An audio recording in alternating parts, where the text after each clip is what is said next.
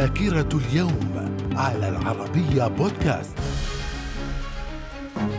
أهلا بكم إلى ذاكرة اليوم السابع من أبريل في العام 332 قبل الميلاد تأسيس مدينة الإسكندرية المصرية. في العام 1652 الهولنديون يكتشفون منطقة الكاب في أفريقيا. في العام 1795 تاريخ بداية الاعتماد على النظام المتري في فرنسا واستعمال وحدات القياس المتري مثل المتر والكيلوغرام وغيرها. من الذاكرة. ومن ذاكرة السابع من أبريل في العام 1922 أول حادث اصطدام جوي بتاريخ الطيران بين طائرتين فرنسية وإنجليزية فوق بيكاردي شمال باريس ومات جميع الركاب مع الطاقمين وعددهم سبعة. في العام 1939 إيطاليا تغزو ألبانيا في بدايات الحرب العالمية الثانية.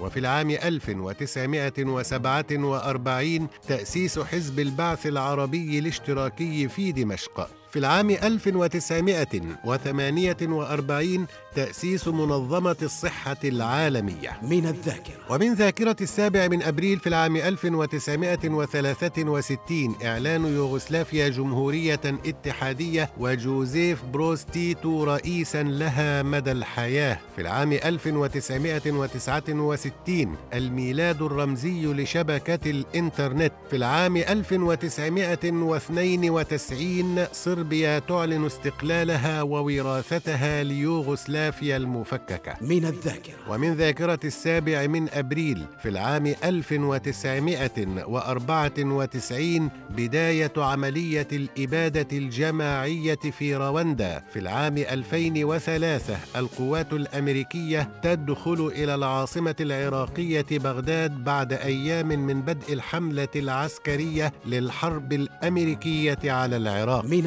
الذاكرة ومن ذاكرة السابع من أبريل في العام 2010 سلسلة من عمليات العصيان المدني في قرغيزستان تؤدي إلى حدوث انقلاب شعبي على الرئيس قربان بيك باجاييف ومغادرته العاصمة بشكك من الذاكرة. ومن مواليد اليوم السابع من أبريل في العام 1772 شارل فوريه الفيلسوف الفرنسي في العام